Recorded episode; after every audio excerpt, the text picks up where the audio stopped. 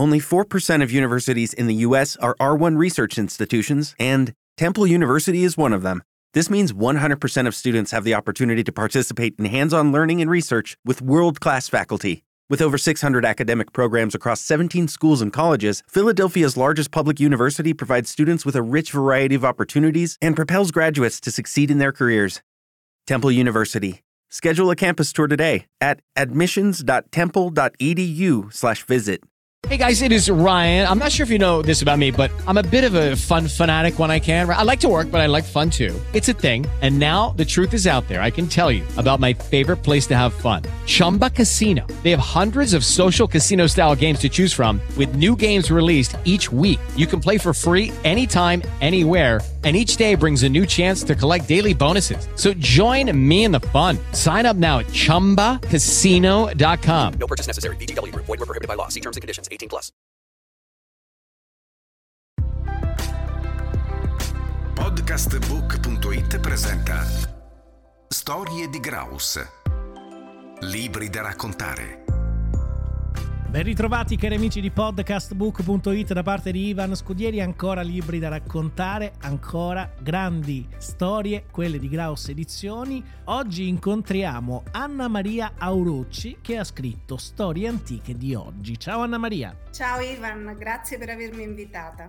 Allora, intanto devo ringraziare io te perché questa lettura mi ha letteralmente rapito, coinvolto emotivamente, perché parla di ricordi, perché parla di passato, perché ha tanti argomenti che in ogni momento della vita che il lettore sta vivendo può identificarsi, quindi può identificarsi dal punto di vista dello studente, dal punto di vista del figlio, del genitore, del marito, del compagno, dell'amante, del nonno, della madre, insomma hai esplorato e fatto in qualche modo sognare tutti quelli che avranno il piacere di approcciarsi a questa lettura o lo hanno fatto già, raccontaci a questo punto come è nata l'idea di scrivere questo libro che trae sicuramente spunto dalle tue origini di Petina in provincia di Salerno. Prima di tutto grazie per le belle parole perché chi scrive sicuramente vuole suscitare nel lettore o perlomeno trasmettere le emozioni e suscitarne. E come è nato questo romanzo? Ti dirò, è nato in un modo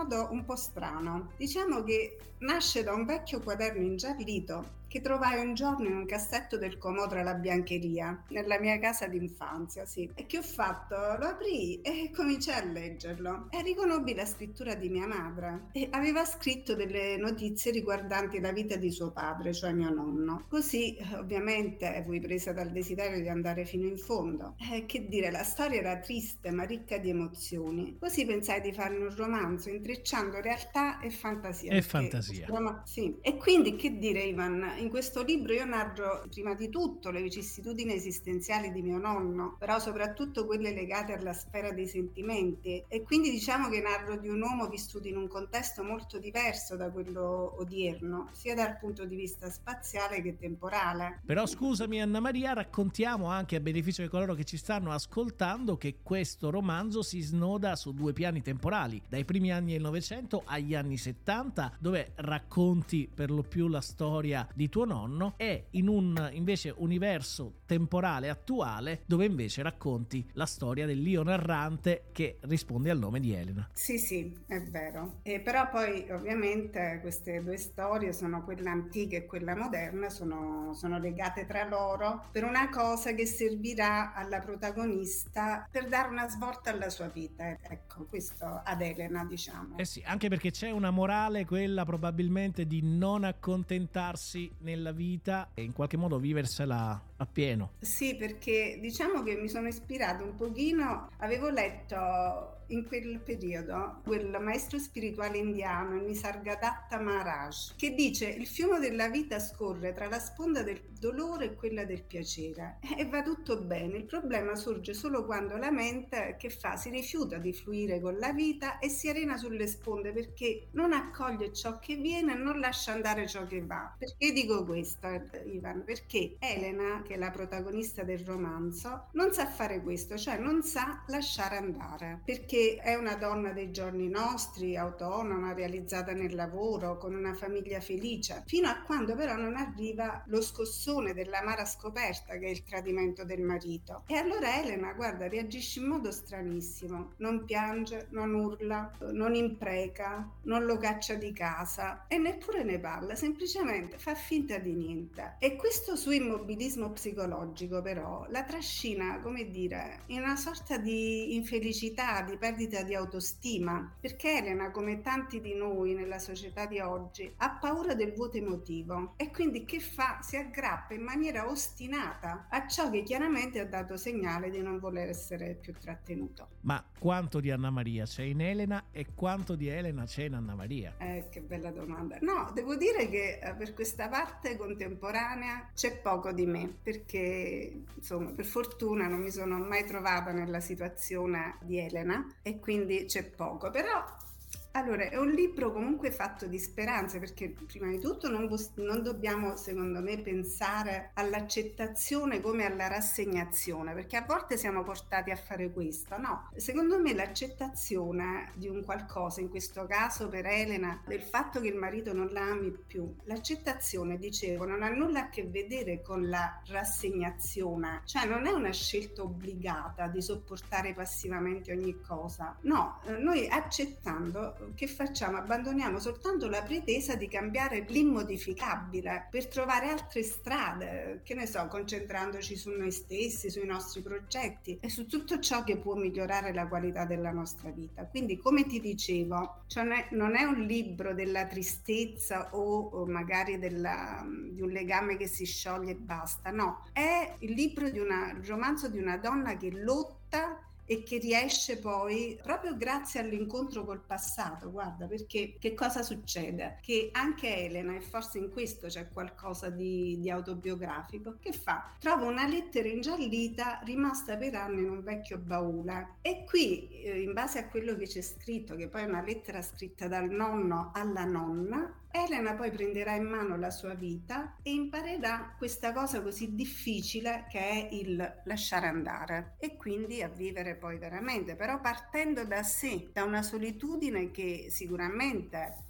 eh, giova in questo caso, perché non sempre la solitudine ha qualcosa di negativo. Assolutamente, anche perché secondo me il primo equilibrio va ricercato in noi stessi prima di sì. appoggiarsi agli altri. Detto questo, cara Anna Maria, ti volevo chiedere anche quanto è cambiata la società. No? Nel libro racconti delle vicissitudini di inizio Novecento, quando bisognava dimostrare di essere libate, eh, anzi. Eh, penso che come, come, giovane questa cosa ti abbia colpito. Ha colpito molto, sicuramente, quindi questo lenzuolo che in qualche modo doveva ah, rappresentare sì, sì. questa verginità questa che in qualche modo veniva, veniva legittimamente, come dire, dire, violata, oppure eh, il fatto che se questo non accadeva si poteva riportare addirittura la sposa a casa dei parenti nella notte del matrimonio, insomma, un altro mondo. Sì, no. Ivan, è vero, questo romanzo diciamo che vuole mettere anche in evidenza la condizione proprio di ingiustizia sociale in cui versava la donna. E come dici tu, tutti questi personaggi, Caterina, Rosa, Teresa, Maria, diciamo che sono tutti personaggi femminili individui che sono vittime delle convenzioni sociali, di una coscienza collettiva limitante, giudicante, diciamo pure di una mentalità arretrata che le relegava al margine e calpestava il loro diritto a vivere liberamente i propri sentimenti, perché è vero, a quei tempi, parliamo dei primi del Novecento, anche dopo, diciamo, erano, tutte le donne erano proprio sottoposte alla potestà o del marito o del padre. Eh, penso che non potevano gestire né la loro vita, ma neppure i propri beni, erano escluse da tutta una serie di percorsi di studio e di professioni e assolutamente non godevano di parità di trattamento con gli uomini, né nella vita pubblica che privata. Però sai che cosa penso? a proposito. Vai. Anche se diciamo che un cammino di trasformazione socioculturale c'è sempre stato, vabbè, però lento, possiamo osservare che ha accelerato solo un pochino a partire dagli anni 70 con l'industrializzazione, con, con l'inurbamento, col 68, ma se pensiamo per esempio al diritto di voto alle donne, Sì. eh, questa è una conquista recente perché non è poi tanto lontano il 1946, cosa pensi? Io penso che veramente è un qualcosa di recentissimo. Beh, se pensiamo al Guardando la 1981 al delitto d'onore, cioè sono stati fatti dei passi ma con una lentezza e poi stendiamo un velo pietoso sui nostri giorni perché possiamo anche illuderci di credere che progressi ne sono stati fatti, che l'immagine della donna è diventata più complessa, che molte barriere sono cadute, vabbè. Però secondo me continua a essere dominante il tradizionale modello femminile che vede nella donna casalinga la vera vocazione femminile. E soprattutto non si sono proprio trasformati i rapporti tra uomini e donna che sono caratterizzati da prevaricazioni beh, c'è- gravi, meno gravi, gravissime. I recenti fatti di cronaca ce lo dicono. Quindi, secondo me, Ivan, le leggi da sole non bastano per garantire l'accesso effettivo ai diritti da parte delle donne, perché per liberare davvero la donna, come dire, negli aspetti privati della sua esistenza è necessaria una trasformazione culturale profonda che non abbiamo ancora avuto. E scusa se mi arrabbio un po' per questa cosa, Vai, vai. sono ancora scossa come Eh sì. tutti d'altra parte dal- da quello che è successo. Quindi spero davvero che questa cosa accada presto. Beh, c'è ancora tanta strada da fare e speriamo che venga fatta sta strada perché mh,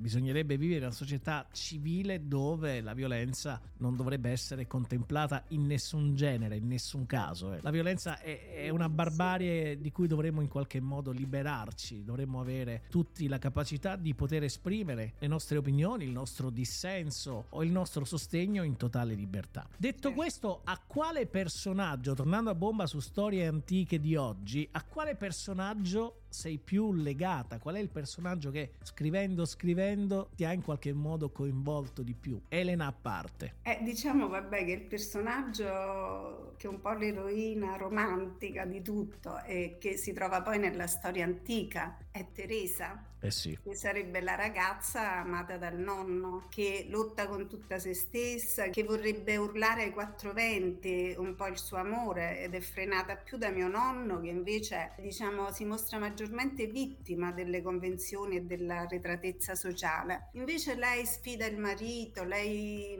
farebbe di tutto per sbandierare questo suo amore, quindi sì, sono legata. E poi ovviamente sono legata al posto che è Petina. Certo. Eh, Petina è un paese bellissimo in cui torno, anzi invito tutti quelli che, che ci stanno ascoltando a visitare Petina perché Petina, guarda, Ivan, anche a te, eh? Sì. Ovviamente. Certo.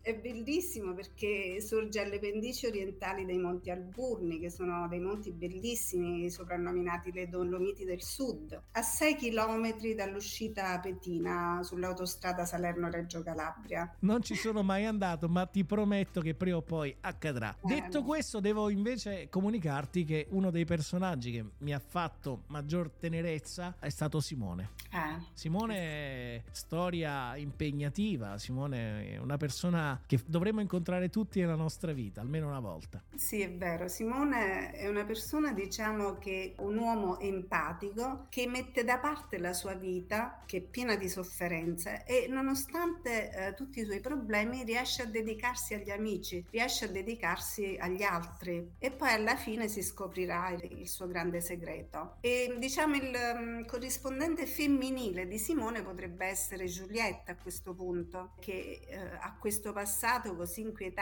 così che non, non sveliamo. ai- No, no, no, no, non sveliamo troppo, però possiamo dire per incuriosire i nostri amici ascoltatori che per esempio in questo libro non ci sono buoni o cattivi, ognuno ragiona probabilmente seguendo da una parte le convenzioni sociali, dall'altra parte i sentimenti. Sì, diciamo che il mio romanzo è soprattutto il romanzo della bellezza dei sentimenti e del rispetto dell'altro e delle donne e, e dell'amore. Perché anche le case, vedi, eh, non so se hai fatto caso, si parla di questa casa misteriosa che si trova in Francia, Sì, la casa certo. del passato di Juliette, del pittore maledetto, eccetera, e poi si parla della casa eh, dei nonni, una casa descritta in modo angoscioso, angosciante, non so se hai fatto caso a questa cosa. Sì. Ecco, in questo caso posso dire che c'è anche un aspetto simbolico, perché le case rappresentano un po' il nostro inconscio, l'inconscio che tutti vorremmo esplorare. E quando la protagonista, l'io narrante, Elena, eh, si reca a casa dei nonni con questa chiave enorme, che è la chiave dei castelli medievali, in realtà è alla ricerca anche di un qualcosa che è dentro di lei, perché io penso, Ivan, che il passato, Pietro e la mia editor hanno scritto di mettere sulla quarta di copertina che senso ha raccontarsi, Sì. cosa ci vuole dire il passato. Allora io posso dirti che il passato, secondo me, anche se a volte è doloroso, come capita a Juliette, come capita anche ad Elena,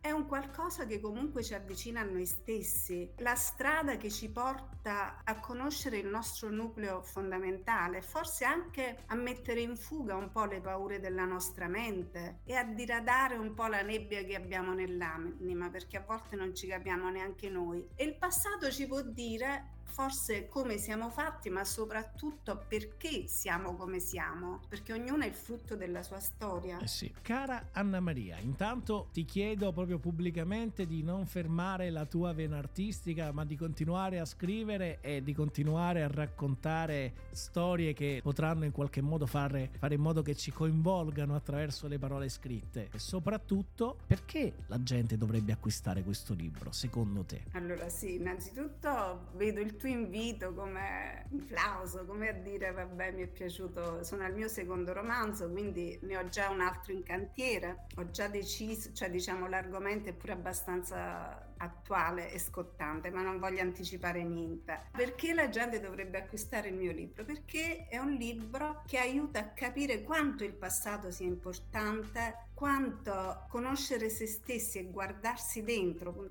appunto andare in queste case che rappresentano il nostro mondo interno, serva a vivere meglio, serva ad abbandonarsi a quel fluire della vita di cui ti parlavo all'inizio. Ecco, quindi a, a vivere tra la sponda del dolore e la sponda del piacere, senza arrestarci su niente. Anna Maria, io ti ringrazio, ci sentiamo alla prossima. Con piacere. Grazie mille a te, Ivan. Abbiamo avuto con noi Anna Maria Aurucci che ha scritto un libro meraviglioso da leggere, assolutamente da acquistare, da leggere, Storie antiche di oggi, Graus Edizioni. Podcastbook.it ha presentato Storie di Graus. Libri da raccontare.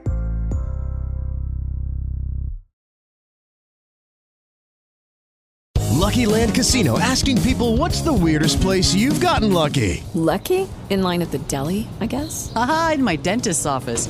More than once, actually. Do I have to say? Yes, you do. In the car before my kids' PTA meeting. Really? Yes. Excuse me, what's the weirdest place you've gotten lucky? I never win and tell. Well, there you have it. You can get lucky anywhere playing at LuckyLandSlots.com. Play for free right now. Are you feeling lucky? No purchase necessary. Void where prohibited by law. 18 plus. Terms and conditions apply. See website for details.